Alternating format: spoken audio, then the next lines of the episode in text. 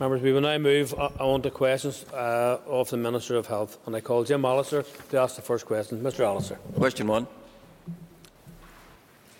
Uh, a department has no power to prevent any citizen, including a civil servant, from bringing legal proceedings in his or her own name, as the member himself will be especially aware the outcome is then a matter for the courts.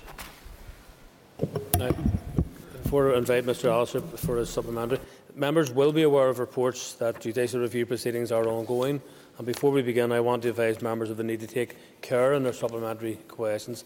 It really is uh, the, on, the onus on members to exercise caution in any supplementary questions to ensure that they do not refer to the substance of those proceedings and to ensure that those proceedings are not prejudiced. And I call Jim Allister for supplementary. Thank you, Mr Speaker. I take cognizance of your um, direction. The Minister will be aware that this touches upon a matter very close to the heart of the still grieving parents of Claire Roberts, who will be listening and watching in respect of this matter. So, can I ask the Minister, does his department fully accept the findings of the O'Hara uh, inquiry into hyponatremia which included a finding that Professor Ian Young, who reviewed the case of Claire Roberts, had identified failings in the fluid management of Claire, but failed to inform the family and the coroner of this fact, and instead provided misleading information that was intended to protect the hospital and the doctors. How then is it tenable for that person to continue to hold a key public facing role with that finding as the voice of the Department of matters of great public health importance? Taking what the, the Speaker has said into consideration, the member will be aware that I and my department have accepted all 96 recommendations that are in the Justice O'Hara report. Um, in the introduction of the report, Mr Justice O'Hara recorded important caveats in relation to individuals who were criticised by his reports. He stated the public inquiry process is investigative and inquisitorial and seeks to determine what has happened in order to better identify what may be learned. Accordingly, and this is his quote, I have found myself in a very different position to a judge sitting in a court of law. In identifying what has gone wrong, I have inevitably criticised some individuals and organisations, but my findings are not binding and are not de- determinative of liability. He further made clear I am conscious that the individuals who are criticised were not able to defend themselves as they might in adversarial proceedings and were subscribed in their right to make representations. I am also aware that individuals who are criticised may attract adverse publicity, affecting both reputation and career. Therefore, where critical comment is made of an individual, it must be assessed in the context of the limitations of the process. Órlaithí Flynn. Um, could I ask the Minister if he has any update on the hyponatremia work streams and when he expects they'll be due for completion? Thank you. Um, and I thank the member for, for her supplementary, as she knows, there are nine work streams and seven subgroups that were established within an overarching project to lead the work required to implement the recommendations of the inquiry into the hyponatremia related deaths. The work streams and subgroups are duty of death certification, duty of quality, paediatric clinical collaborative, uh, serious adverse incidents training, user experience and advocacy, workforce and professional regulation, and assurance. I want the recommendations implemented fully but without unintended consequences. To do this, I have gathered together over 200 people from different backgrounds to work through how best to implement the recommendations. They include service users and carers, the voluntary and community sector, and people from health and social care organisations. This co production approach will help ensure that the changes we make work in practice. Paul Kellie Armstrong. Question number four. Um, sorry, just bear with me a second. We thought you had stood for a supplementary, so Question. Maurice Bradley, I call. Mr Speaker, question two. Um, thank you, Speaker. Uh, with your permission, I'll group questions 2, 7, 10 and 14. And with your indulgence, I would like uh, some latitude to provide a more thorough answer. The plan for deploying the vaccines is well underway and has been designed to be pragmatic, agile and flexible. The programme started on the 8th of December and by close of play yesterday, uh, 246,421 vaccines had been administered. This includes 221,809 first doses and 24,612 second doses. The deployment plans involves a mixture of delivery models. Most people aged 80 years and over should now have been invited to receive their first dose or have been advised that they can expect to receive the vaccine. Housebound patients on the GP register who are over 80 will be vaccinated by GPs working in conjunction with their district nursing colleagues. In addition, those care home residents not vaccinated by mobile teams will also receive the vaccine from a district nurse working with their GP practice. GPs will regularly check the records to ensure none of their patients in the eligible cohorts has missed out on an offer of vaccination. The vaccination of priority groups 1 and 2 has largely been completed, and the GP programme is currently working through the vaccination of priority groups 3 to 4, those aged 70 to 79, as well as those individuals deemed clinically extremely vulnerable.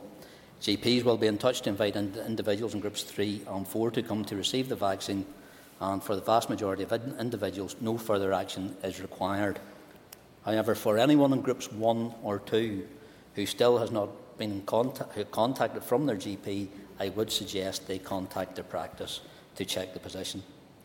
Vaccination wastage has been incredibly small, which is due entirely to the professionalism and dedication of the pharmacy staff.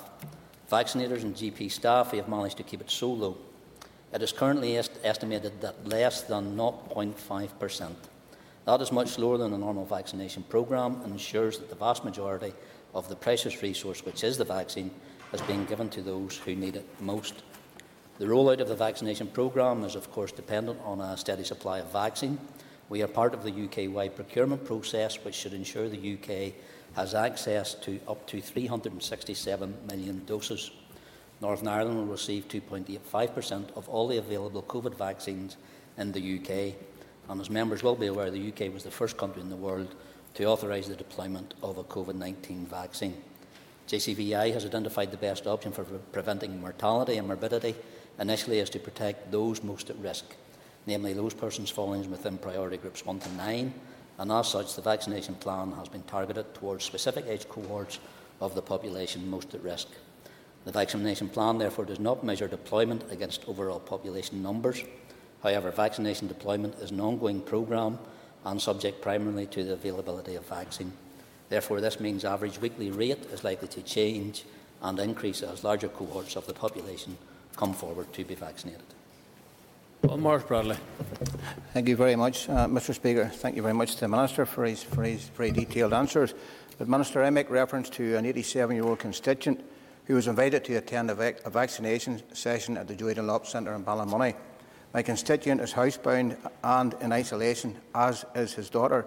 Neither have any means to get to Ballymoney. The man, like many, and many like him, are in need of a home visit they have contacted their local health centre, but so far they have not heard any further word on a schedule for vaccination. Minister, it is people like this who may be falling through the net that we need to be clear and have clear advice and guidance for to ensure everyone called for vaccination is dealt with in a timely fashion. I thank the member for, for his question. And as I said, the housebound patients on the GP register um, who are over 80 will be vaccinated by GPs working in conjunction with their district nursing colleagues. So the members' constituent will be got to, will be got to uh, in a timely manner. And if the member wants to forward on details of the practice or the constituents, I'll happily follow it up. Call Joanne Bunting. Thank you, Mr. Sp- Mr. Speaker, and I'm grateful to the Minister for his answers. What consideration has he given to establishing a standby list whereby people, for example, carers, SEND teachers, PSNI, anybody in frontline contact with the most at risk groups uh, can come in at short notice to fill any gaps there may be. Thank you. Um, and I thank the member for her question. As you will know, we've moved now into region, using our regional centres for those 65 to 69 cohort who are being brought forward on appointment basis. So those, I can assure you there's very few people missing out in those appointments, so there's not necessary to have that standby list. Should we have any vaccine that has come to the end of its usability or its shelf life, we're actually calling forward a small cohort of health and social care workers to receive their second dose so we can move on with that programme. Commissioner Bradley. Thank you, Mr Speaker, and I thank the Minister for his answers so far. But following on from the previous question, and I, and I do appreciate the Minister has been thorough, but thankfully the waste has been low, and that has been due to the fact that the reserve list or the standby list have been staff who are readily available to turn up on site. But has the Minister any plans to make sure there is a consistent approach across all GP practices to ensure that the reserve lists are built up in a similar fashion and that they're accessed in a, in a quick and speedy way by those who need it. And I, I thank the member for her question. I think we're working with, I think, in the region of 321 GP practices who are rolling out uh, that vaccination programme uh, to the, uh, the elderly cohorts and those who are clinically extremely vulnerable as well. So again, they're calling forward patients to fill specific time slots, so it's not a first come, first served basis. So most of those slots are being taken up by people who are actually being called forward rather than having any surplus left at the end of the day. Call Linda Dillon. Good, Ceann Comhairle. Minister, thank you for your answers so far. But we have been contacted by a number of GP surgeries, particularly in the Northern and Southern Trust, Northern Trust in particular, that are saying they are not receiving sufficient numbers of vaccine in order to be able to vaccinate those over 70s, 80s, and 90s. Whilst obviously we have the programme for the 65 to 69 year olds, which is very welcome, but we then have this very vulnerable group who feel that they're not being prioritised. Can you let us know what you're going to do to address that? Um, and I think to, to clarify for the member, although people talk about our vaccination programme, we're running a twin track programme, and that's because of the, the particular peculiarities of both vaccines.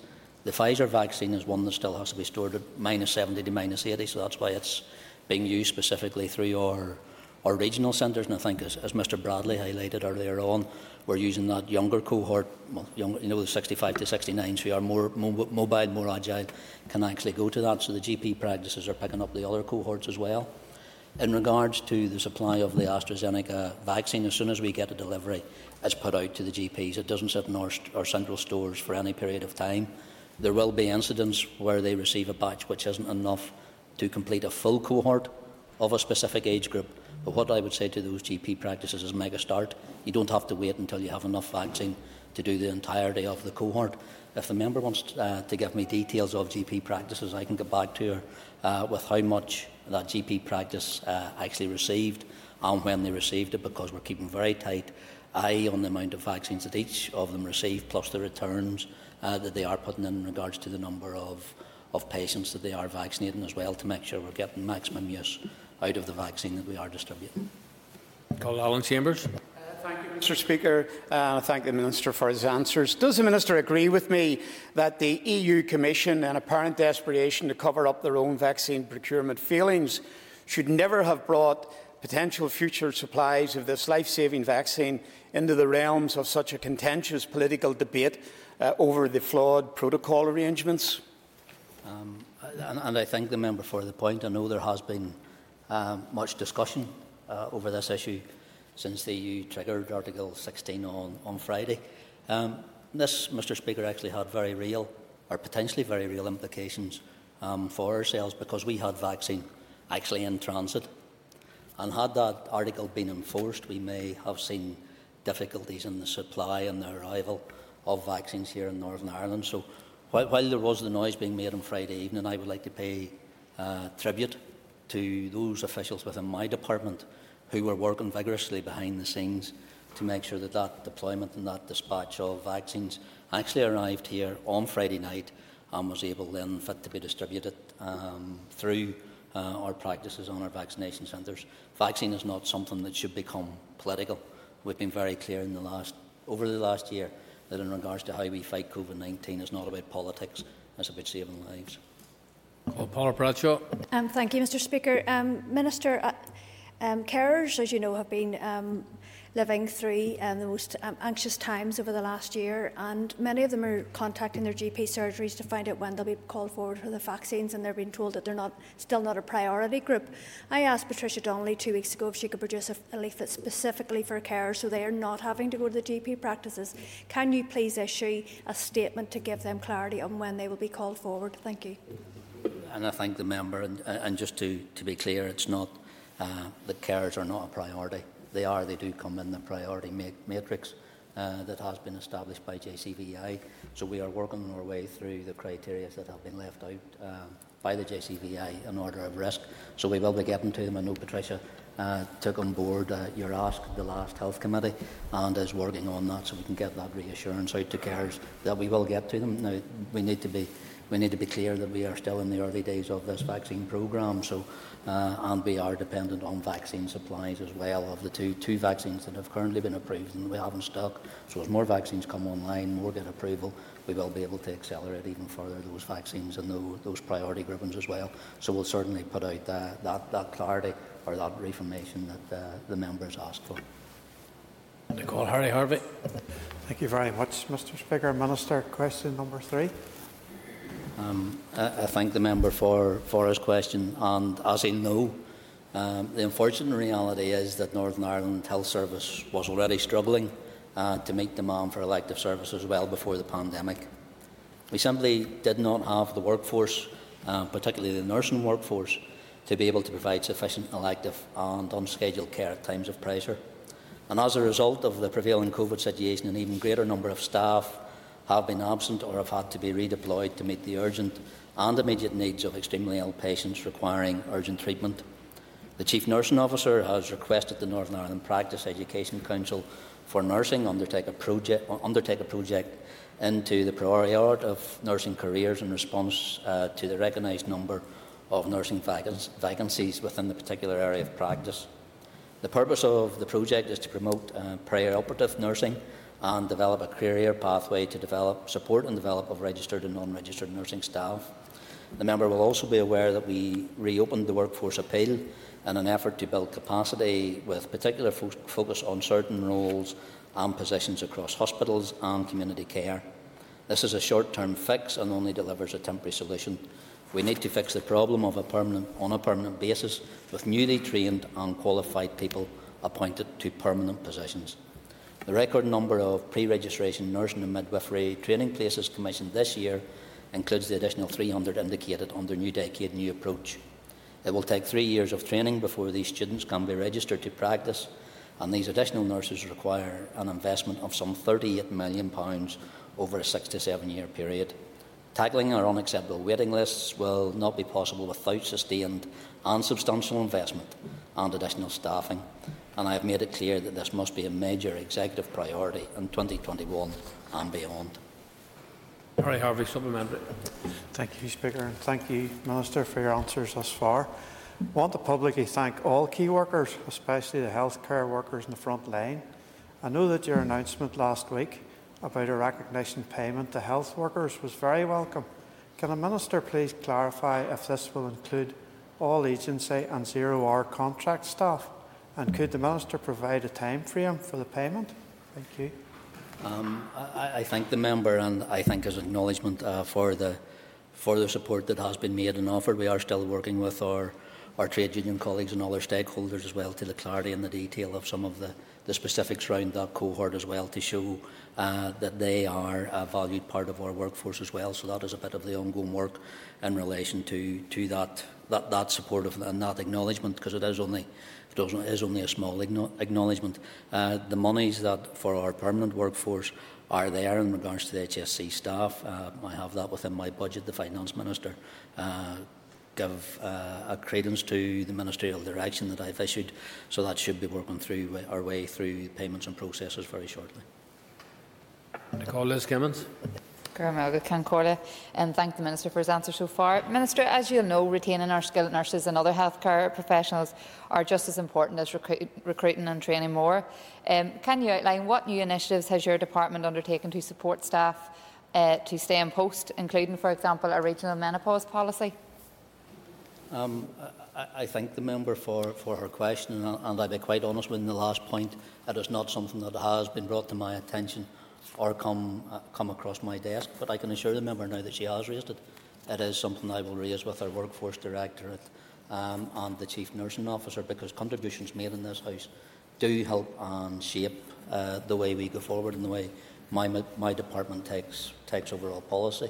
But I do want maybe just to highlight something that the overall vacancy rate for registered, especially registered nursing and midwifery staff, at the end of September 2020 was 7.4%.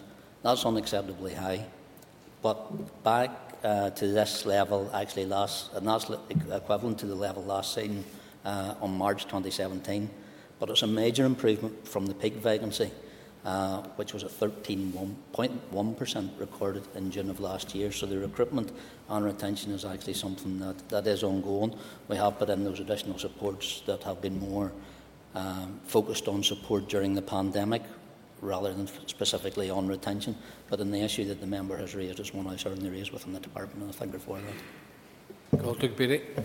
Uh, thank you, uh, Mr Speaker. Minister, um, uh, I welcome your, your, your, remarks in regards to our, our nurse, nursing workforce who do need to be valued uh, and they do need to be recognised. But would the Minister agree with me that we must not forget about our non-clinical staff, the cleaners, the porters, the chefs, uh, the laundry workers, who without them our NHS couldn't do what they're doing? And uh, I thank the member for his point and I think that is one of the, the things I've done um, as Minister coming in is making sure that we value and recognise all our workforce within the health and social care system. Because the unfortunate language that has been used uh, even a couple of weeks ago in regards to the differential between frontline and backroom, I think was disappointing and derogatory to many. Because without those backroom staff, as they were so termed, uh, the front line couldn't work. So to me as Minister, each one is a vital part, a vital cog in our overall health service and how we actually support patients as they go through their, their, their, their clinical pathway and the medical supports that they need. So without any of the individuals that the member recognised, nothing could work within our health service. So, so I value them all equally and, and appreciate the work that they do, um, often unrecognised because they are often in the background making the entirety of the machine work. I call Pam Cameron. Thank you, Mr Speaker, and thank the Minister for his answers thus far. Obviously, in terms of staffing, um, uh, illness and self-isolation is also uh, a problem and we're hearing more and more about the increased um, levels of new variants of COVID-19 into Northern Ireland. And given uh, the fact that it's been announced that door-to-door testing for the South Africa variant is to start in England, are, are you as Minister uh, looking to uh, plan to do similar here in Northern Ireland? Um, I, I think uh, the member, and to be quite honest, before coming into the chamber, I hadn't heard of the door-to-door testing um, for, for the variant, but it is something that our party colleague, uh, Mr Newton, raised as soon as, as soon as he sat down, as soon as, as, soon as I sat down, because he, he had his ear to his ear to the ground. It's not something, but it's something we will we will follow up in regards to the utilisation of our testing centres as to how we best position those. Uh, in regards, if it is being used door to door in any specific region, I would be concerned just because there's maybe a concern that there is a breakout or a, a hotspot of that variant in that particular geographical area. Something, fortunately, that we have yet to see in Northern Ireland. Next question, Kellie Armstrong. Question number four. And I thank the member for her question. It remains my department's position that care home visiting can be safely facilitated through compliance with the regional principles for visiting in care settings, which are clearly set out in the existing guidance. We encourage all involved to work together to ensure that care home residents can avail of visits from their friends and families while maintaining a safe environment. The decision to permit visitors into a care home and how this is organised remains the responsibility of the care home manager. Such discussions should be based on a dynamic risk assessment, taking into account the particular circumstances of the individual care home in order to ensure the safety of all residents and visitors. Health and Social Care Trusts have been asked to work with care homes to provide the support that they might require to, provide, to move forward with risk assessments that facilitate safe, managed and meaningful visiting arrangements and the implementation of the care partner concept. In addition, the Public Health Agency are working with relevant stakeholders to continue to support the processes for implementation of meaningful visiting and the care partner concept. I fully understand why some care homes remain cautious about implementing both visiting arrangements and the care partner concept based on their experiences to date of managing the transmission and the impact of COVID 19. Nevertheless, there is an, and an appreciation of the right uh, to a family life for those living in care home settings, and in particular to acknowledge the critical importance of sustaining relationships between residents and their family and friends, particularly at this time of year. It is clear that there are a significant number of families who feel that they have not been able to visit their relatives or set up care partner arrangements in line with regional guidance. Some of the stories told by families are deeply concerning, and we know that they do not reflect the sector as a whole and appreciate how hard many homes have been working to facilitate both the care partner concept and safe visiting arrangements between residents and their friends or families. Kellie Armstrong, supplementary. Thank you very much, Minister, and I do thank you and um, all of the colleagues within the Health Service um, for taking this, this forward. But I'm just wanting to ask, um, and thank you very much for the risk assessments, as we know they will be key. But could you outline how um, you've sought to communicate and promote this to potential care partners to ensure that they are all following guidelines, aware of it, and able to let people know so that the visiting can happen safely? And, and I think the, you know, I thank the member for, for that critical point.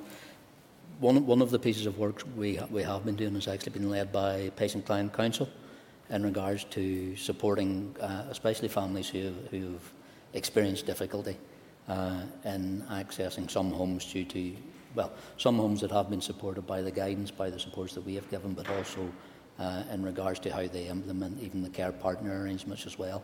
So we've asked the, the Patient Client Council to lead that piece of work as an independent body, interacting uh, between ourselves and the families who have been who have been affected. Some very harrowing stories, and I'm sure the members have, have received. I'm sure most members have received through their constituency office as well.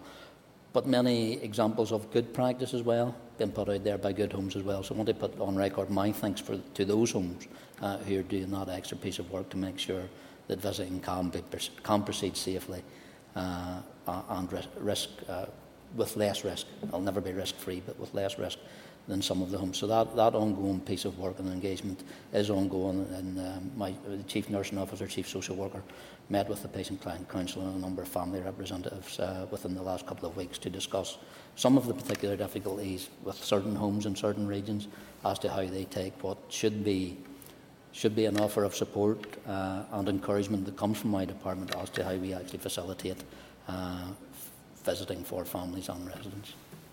Emma Rogan, supplementary. Minister, um, just on the subject of visiting arrangements and, and limitations, um, which have been a constant source of worry and emotional and, uh, and, emotional turmoil for staff, patients, and for relatives, can the minister outline if the current restrictions on visiting, for example, in maternity wards, um, setting, settings will likely to change? I thank the member for, for her question, and can, can I welcome her to the, the Health Committee as well, and look forward to, to, to working with her. The updated vision guidance, which came into effect from the 15th of January, outlines that the specific restrictions for each care setting are aligned to the pandemic surge levels and the R value. So this represents the risk of the virus spreading from one infected person to another. And on average, the guidance is based on the best scientific advice available at any given time. Northern Ireland is currently in surge level 5, which states that in maternity settings, uh, a birth partner will be facilitated to accompany the pregnant woman to date scan, early pregnancy clinic, anomaly scan, fetal medicine department uh, when admitted to an individual room for active labour, and that will be determined by, by their midwife uh, birth. So the decision to permit visitors into a facility on a day-to-day basis will still lie with the nurse in charge and be based on a risk assessment and the ability to ensure social distancing and safety of both patients and visiting. This is not the experience I would hope for expectant mothers, and I recognise this is a very anxious time for all families. Many difficult requests have been and will continue to be made um, of the public around all aspects of the health service provision in order to reduce the spread of infection and to protect expectant mothers, their families, and the staff providing the care. Call Mark Durkan. And I thank the Minister for his answers thus far. The Minister has quite rightly identified the challenges in care homes as regards visits. And I suppose the extra burden that that puts on staff, who in many cases now are, are, are almost substitute uh, families, for the, the people under their care. Given that the, so many of our care homes are independently owned, can uh, the Minister give an assurance to those hard-working and heroic staff in our care homes that they will also be eligible for the recognition payment, the very welcome recognition payment that he announced last week? Um, I, I thank the member uh, for, for his question, and there is a piece of work going on in regards to stakeholders within the independent sector as to how we actually carry forward that recognition payment um, so it can be properly utilised and get to the people who are most deserving. That ends the period for list of questions. We now move on to 15 minutes of topical questions, and I call Órlaithí Flynn. And Minister, maybe just to bring it back to, I know you touched on the vaccinations um, earlier in question time, but just on that same point, um, uh, so when I'm thinking about, we've obviously been dealing with different queries of people falling through the gaps, and the housebound was referenced. Um, I'm also thinking about people in community hospitals and people who aren't actually registered with um, a GP.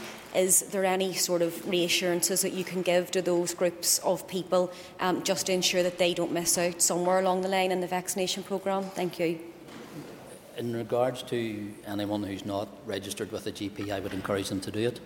Uh, in regards to uh, access of vaccine, I, I, suggest they do go forward and make themselves known um, to their local GP or get in touch with the Health and Social Care Board so they do, do it on. There, there's no danger or harm being registered uh, with your, your local gen, gen GP as well, and even uh, out with uh, provision of, of, the vaccine as well.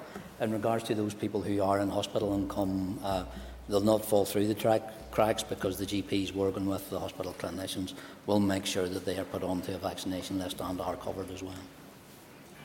Supplementary, Órlaithí Flynn. Yes, thank you. Um, and, and then just to follow on from uh, Paula had made the point around the, the carers and the prioritisation within the vaccination programme and we've also been receiving lobbies, as, as you'll know, from um, teachers within special school settings. So I know that the JCVI had come out and they had stated that those decisions around um, prioritisation, that there are policy decisions. And I'm just wondering, Minister, if you could outline then, you know, the role that you would play in designing how we prioritise um, our vaccination programme. Thank you. Um, and I thank the member you know, for the topic that she raises. One of the very clear directions from JCVI is the direction of travel and the priority risks, uh, especially to those higher groups as well. So that's why we're being very strict and stringent um, as to the phases that we've taken in phase one and phase two of our vaccination programme. And I think the member has seen that. It's been widely, widely publicised uh, and also has been brought to light and communicated through the, the, the Health Committee. As well in regards to accessing different groups and different priority groups as they come. Uh, JCVI is currently working uh, and looking at, at, that, and what they're doing, as far as, as we're led to believe, is actually looking at the, the risk base of certain professions uh, once they move out, once we get through uh, those age groups and the clinically extremely vulnerable. Uh, in regards to the, the, special school staff that the member did mention, there has been ongoing uh, conversations between uh, my department and uh, the education department as well in regards to looking at those staff working in special schools who do fit or may fit uh, the criteria that also uh, aligns with the caring role of domiciliary care workers, of hospital workers as well. So if there is an alignment that we can see closely aligns to what has been recommended by JCVI, we will move in that direction. May call Andy Allen. Mr. Speaker, Minister, uh, I very much welcome your statement last, or your announcement last week to award a 500 payment uh, to staff and a 2,000 one-off payment to students as uh, recognition for their sterling work throughout this pandemic. Minister, are you able to advise at this stage uh, how many staff and students will receive this payment? Um, I, I, thank the member for, for, for his point. It's a valid one and still uh, considering the, the extent of our health and social care family across nor Northern Ireland. At this stage, um, I would be looking at approximately 3,850 students um, and almost 75,000 directly employed um, health and social care staff, 33,500 independent sector care workers, and about 20,000 others, which actually includes primary care um, and community pharmacy. Andy Allen, supplementary. Thank the Minister for his answer. And Minister, uh, as I've highlighted, I very much welcome the payment, but I've been contacted by many of those within this sector who also welcome the payment. But more importantly, Minister, are you aware of any uh, steps the Finance Minister is taking in consultation with Treasury uh, and the Communities Minister in, in, respect of income tax and social security uh, payments to ensure that the maximum amount of this uh, money remains in the pockets of those who deserve and are entitled to this payment? And also, furthermore, are you able to give an indication as to the overall cost of this scheme? Um, I'll, I'll, maybe start with, with the member's second point um, first. In regards to the student uh, recognition payment, um, it will cost in the region of £7.5 million. Uh, the £500 payment for directly employed health and social care staff uh, will cost roughly £44 million. Uh, we've set aside £10 million for primary care and approximately a further £15 million uh, for the independent care sector. Uh, however, as I've said earlier in, in other answers, the, the latter especially is subject to some change uh, given the breadth of, of working partners involved and the engagements we're currently having with, with stakeholders.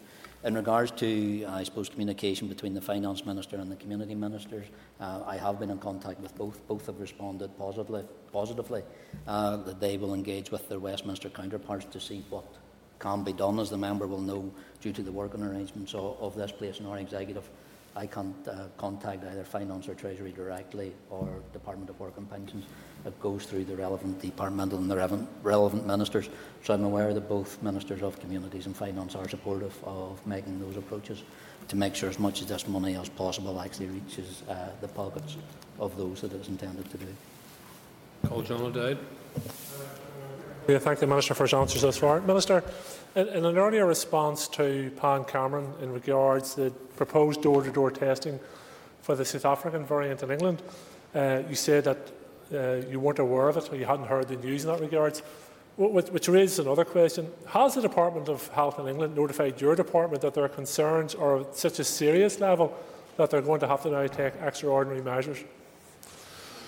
As I said, and I think the member picked up on what I said earlier, I hadn't heard the conversation or I don't know what the announcement actually is in regards to what's going on in door-to-door uh, testing in regards to that particular variant. But we have good communications between all departments um, across these islands in regards to what's happening, and specifically uh, in regards to different variants as, as they do present themselves. So, uh, as I said to the member, I'll check up on this as soon as this piece of item is finished, and also um, the debate that follows this as well. John O'Dowd. Uh, thank you, Ceann Comhairle. Thank the Minister for his answers thus far.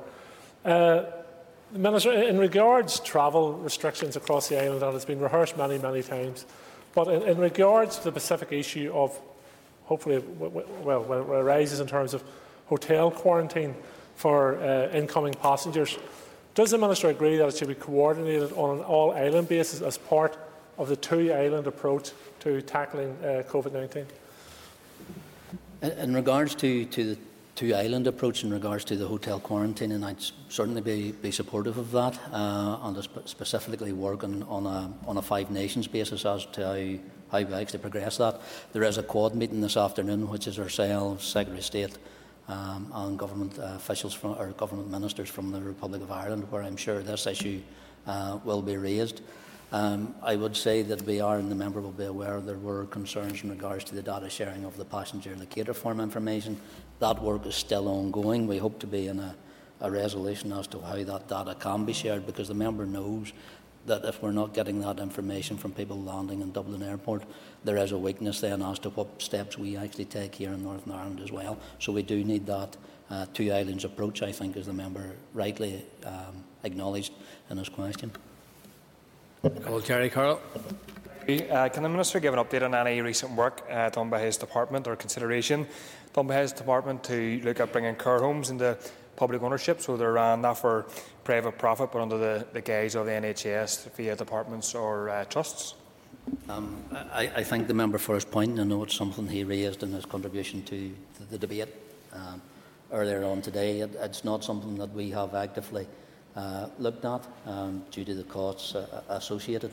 I do, and the member does know that even um, with the politi- political differences that, that we do have, uh, the support for those people in the healthcare service working in those homes, I've often said they are the Cinderella service um, of our healthcare service, and they do need more, more recognition And there is a significant piece of work being led by my senior social worker in regards to some of even the recommendations and communications uh, that were brought forward in the committee's report. The member will know it's an ongoing piece of work that I, I, have, I, I have brought forward and have asked to be brought forward to make sure that those people working in care homes are valued and appreciated and recognised. Gerry Carroll, supplementary. Thank you. Thank the Minister for his answer, and I appreciate the Minister uh, could share with uh, the House or myself the, the costs uh, that he referred to. Uh, would the Minister ac accept that the current model, which does prioritise profit at all costs, is not only unsustainable and unfair, uh, but one which puts um, residents, workers, and the public um, potentially at risk? Um, I, I, I, would say, you know, it's something the member raised in the contribution uh, to the debate earlier on in regards to challenging me about how much free PPE we gave to some of these care home providers where they are making, um, and sometimes where they are making extensive profits even during, during the pandemic. What I will say to the member, I would rather have been supplying them with PPE than seeing those workers, the residents, actually go short of the PPE that they needed as well. There is, there is a piece of work, and the member as well, knows, he, he's heard me say this, in regards to the regulation and the conduct of some of those care home providers as well as to how they actually support not just the residents nor their staff but also the families of the residents as well as to how they access loved ones and how they make sure that there is a consistency of, of approach and support uh, for all residents no matter what home or whose ownership it actually comes under. I call John Blair. Thank you, Mr Speaker. Can I ask if the Minister would care to comment on the issue of former RQIA officials who have recently resigned, taking up posts with private care home providers, some with uh, high reported incidents of COVID and numbers of deaths, on which those same officials may have previously written reports? Um, I, I, think I, would be unwilling to, to comment on any specific named individual who has sought employment um, after leaving the employ of the RQIA. It's not, a, it's not an area I want to get into in this chamber. John Blair. Uh, thank you, Mr. Speaker. I uh, thank the Minister for, for the, the, answer. Um, can I ask more broadly then if the Minister agrees that there should be strict governance structures, perhaps even a stipulated time lapse between service done by public servants in an inspectoral role and moving into a related business area in the private sector? I, I, again, I think as, as someone earlier on, it's not something that previously considered brought into to, to my train of thought or had come across my desk. I know we are looking into how care homes and the provision are being regulated. It is, if it is something that does come up um, in those discussions, it's certainly something that I would, I would take cognizant of uh, if it is brought forward due to that, that review of regulations and, and decision-making process as to how that would be carried forward. But it's not something that I'm currently working on, just to inform the member. Call Robin Newton. Thank you, Mr Speaker. Can I ask the Minister, would he join with the Minister for Education in the Minister for Education's call for teachers and particularly special educational needs teachers to receive the vaccine? Um, I think, as I indicated in an earlier answer, the, the, my department and the Education Department and myself and um, the Education Minister, I think, spoke about this about 10 o'clock last night. So there is ongoing engagement between the support uh, that we can provide in the vaccination programme, keeping within the confines of the JCVI recommendation and being able to vaccinate some special care school staff. Uh, and I, I leave it at that. I think there is the ongoing work should lead to a joint announcement, at least being made sometime today, if not tomorrow, in regards to how that work has actually progressed. Robin Newton.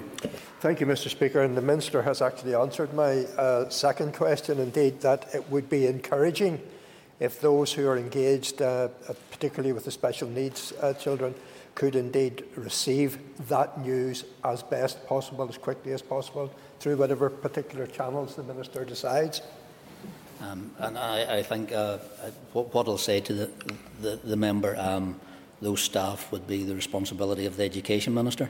So I'd leave it up to him to make that uh, announcement to them. Um, the one thing the Minister of Education has never done is, is, is push his way into my department or any of my, my announcements, so I'll not be doing likewise. But I, what I will say, there has been an intense piece of work that has taken place um, in regards to this issue, even over the weekend. So I'd like to commend officials from both departments uh, who have been working on this to bring it to, to a resolution uh, in regards to what staff within special schools, schools could actually receive the vaccination. I call Liz Kimmins, and you may only get time for a question. Go raibh maith agat Concord, I wasn't expecting that. um, Minister, I welcome the, the announcement last week in terms of the, the payment in recognition um, of unpaid carers and their contribution through this pandemic and something that I have spoke to before and I know a number of my colleagues have as well. Can the Minister outline when this payment will be expected for unpaid carers or what stage it's at?